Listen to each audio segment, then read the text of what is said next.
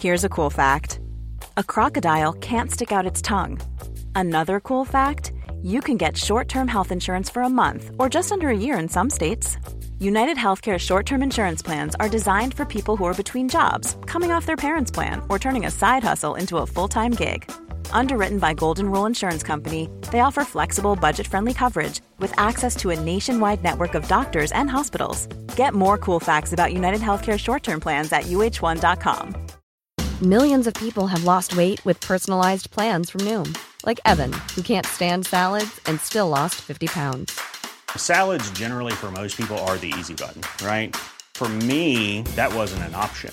I never really was a salad guy. That's just not who I am. But Noom worked for me. Get your personalized plan today at Noom.com. Real Noom user compensated to provide their story. In four weeks, the typical Noom user can expect to lose one to two pounds per week. Individual results may vary. Ready to pop the question? The jewelers at BlueNile.com have got sparkle down to a science with beautiful lab grown diamonds worthy of your most brilliant moments. Their lab grown diamonds are independently graded and guaranteed identical to natural diamonds, and they're ready to ship to your door. Go to BlueNile.com and use promo code LISTEN to get $50 off your purchase of $500 or more. That's code LISTEN at BlueNile.com for $50 off. BlueNile.com code LISTEN.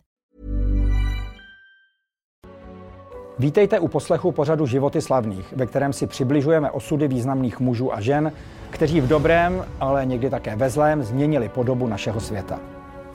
Pokud chcete pořad sledovat v jeho videoformě, najdete ho na YouTube kanálu Životy slavných.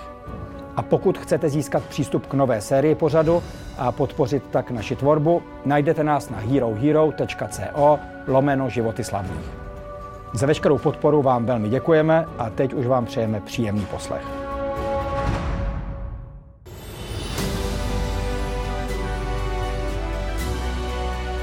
Je začátek února roku 313 po Kristu a jsme v jednom z nejdůležitějších center římské říše, městě Mediolánum, dnešním Miláně. Právě tady se scházejí dva římští vládcové, Licinius a Konstantin. Ten první vládne provinciím na východě říše, ten druhý vyhrál nedávno občanskou válku, která z něj udělala pána západní části impéria. Oba muži by při svém loučení pravděpodobně řekli, že to nejdůležitější, na čem se domluvili, bylo jejich spojenectví – stvrzené navíc Licíniovým sňatkem s Konstantinovou nevlastní sestrou. Tento pakt totiž zamezil, alespoň pro tuto chvíli, dalším krvavým bojům. S odstupem 1700 roků je však hlavní výsledek tohoto jednání zcela jiný. Licinius a Konstantin se domluvili na tom, čemu se dnes, ne úplně přesně, říká edikt milánský. Jednoduše řečeno, byla to úmluva o náboženské toleranci – Každý občan říše si odteď mohl svobodně vybrat své vyznání, což mělo obrovský význam zejména pro stále početnější křesťanskou komunitu. Ta byla ještě rok předtím velice tvrdě stíhána a potírána.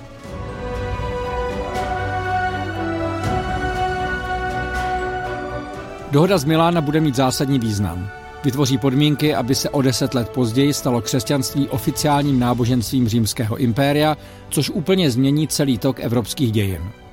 Pro Konstantina samotného to bude další krok na jeho dlouhé cestě k tomu, aby na smrtelné posteli přijal křest a stal se tak prvním křesťanským císařem v historii římského impéria.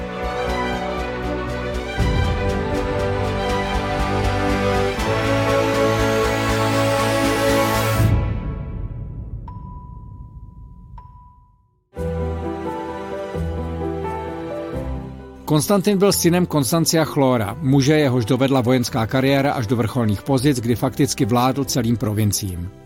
Matkou byla Helena, žena prostého původu pocházející z dnešního Turecka, která se pravděpodobně nikdy nestala Konstanciovou manželkou.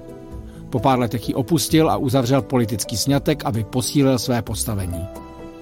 Nicméně Helena bude mít na svého syna velký vliv – Až se stane císařem, bude mít u jeho dvora značné slovo a také velkou zásluhu na jeho přijetí křesťanství. Dnes ji zná celý svět jako svatou Helenu.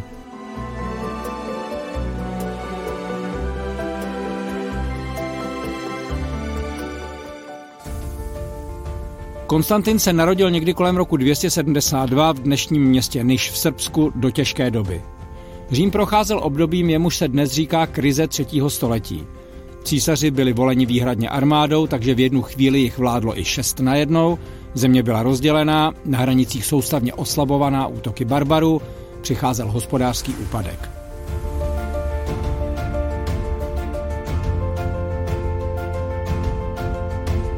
V roce 285, to bylo Konstantinovi přes 10, se stal císařem Dioklecián a zahájil zásadní reformu celé říše. V jejím rámci ustavil tzv. tetrarchii, tedy vládu čtyř. Praxi to znamenalo, že dva císaři s titulem Augustus si rozdělili vládu nad západem a východem impéria a každý z nich si pod sebe zvolil ještě nižšího císaře s titulem Cézar. Konstantinův otec se stal nejprve Cézarem a později Augustem v západní části říše. Jeho syn vyrůstal u Diokleciánova dvora v Nikomédii, v dnešním tureckém městě Izmit, kde získal vzdělání, ale zároveň fungoval jako de facto rukojmí, protože jednotliví císaři si vzájemně nedůvěřovali. Konstantin v této době vedl pro Diokleciána některá tažení na východě, například v Mezopotámii, Sýrii nebo proti Peršanům a získal cené vojenské zkušenosti.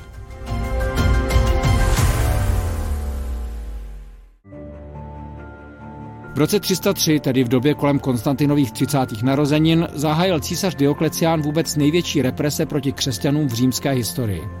Byly páleny jejich kostely i svaté knihy, křesťané přišli o svá občanská práva, byli zatýkáni, mučeni, zabíjeni. Konstantin byl v té době stále u dvora a není známo, že by se na represích nějak podílel. Na druhé straně je však iluzorní také představa, že by v té době na obranu křesťanů jakkoliv aktivně vystupoval. O dva roky později se Konstantinovi podařilo dostat se od dvora pryč. Cestoval na západ, kde se připojil ke svému otci na jeho tažení v Británii. V roce 306 v dnešním Yorku však otec umírá a armáda provolává Konstantina císařem.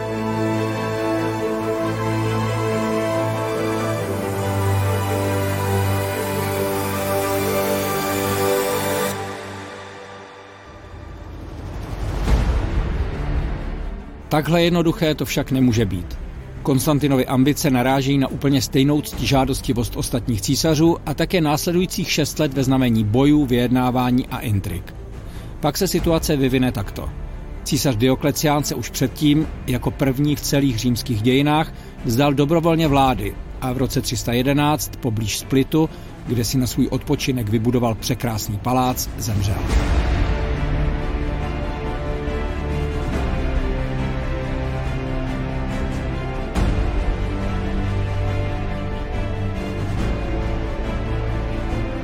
Východu říše tak teď vládne Licinius. Na západě se schyluje k boji mezi Konstantinem a jeho rivalem Maxenciem. Rozhodující bitva se odehraje u Milvíského mostu na severním okraji města Řím. Traduje se, že Konstantin, v té době ještě vyznávající tradiční římské mnohobožství, měl před bitvou vidění. Spatřil prý na nebi znamení ve tvaru písmen X a P, což jsou v řecké abecedě první dvě písmena Kristova jména, a slyšel hlas, který říká: V tomto znamení zvítězíš. Nařídil proto svým vojákům, aby si toto znamení namalovali na své štíty.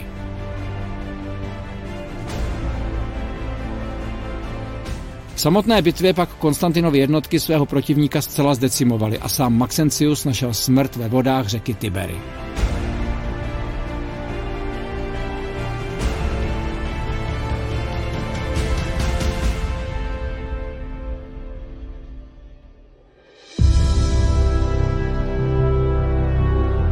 Konstantin byl teď nespochybnitelným a je potřeba říct, že pro většinu obyvatel i vítaným vládcem západní části impéria.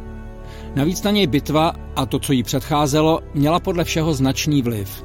I proto se hned za čtvrt roku zrodí milánský edikt a postavení křesťanů, kterých v té době v Římě žilo asi 6 milionů, což bylo přibližně 10% obyvatelstva říše, se začalo takřka pohádkově zlepšovat. Najednou nejen, že nebyli pronásledováni, ale získávali i podporu z nejvyšších kruhů. Stavili se nové kostely, některé z nich, třeba chrám božího hrobu v Jeruzalémě nebo Lateránská bazilika v Římě, patří mezi nejsvětější křesťanská místa dodnes. Ochranou roku nad křesťany držela především Konstantinova matka Helena, která dokonce, i přesto, že jí už bylo přes 70 let, vykonala cestu do Jeruzaléma a podle křesťanské tradice zde nalezla kříž, na němž zemřel Kristus.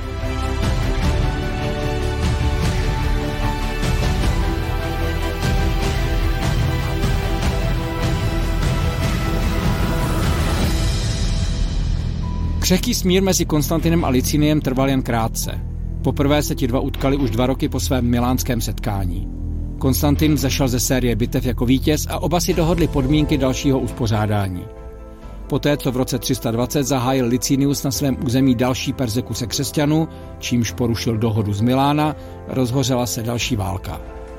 Tentokrát už ji Konstantin dotáhl až do definitivního konce. Poraženému Liciniovi dal sice na přímluvu své sestry milost s tím, že může dožít v poklidu v ústraní, ale už o rok později ho obvinil ze spiknutí a nechal oběsit. V té chvíli se stal jediným vládcem celého římského impéria.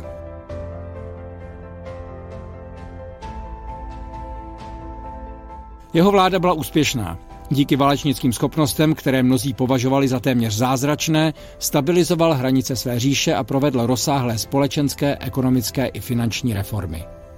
Při úžině Bospor také založil nové hlavní město, které pojmenoval Konstantinopol, dnešní Istanbul.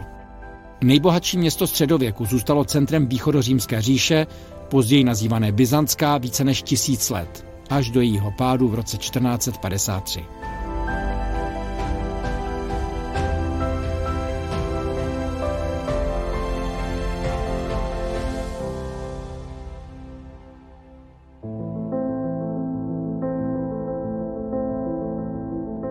Jak už bylo řečeno, Konstantin povýšil křesťanství na státní náboženství a v nové víře nechával vychovávat i své děti, tedy budoucí vládce Říma.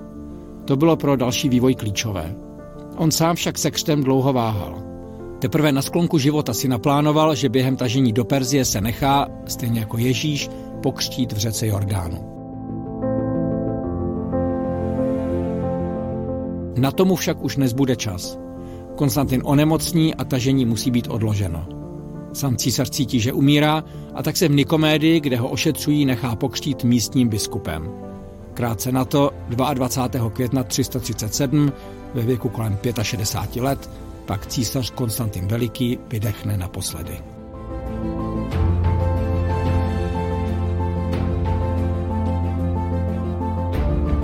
To je z dnešního dílu Životů slavných vše. Děkujeme vám za poslech a těšíme se na vás u dalších pozoruhodných příběhů.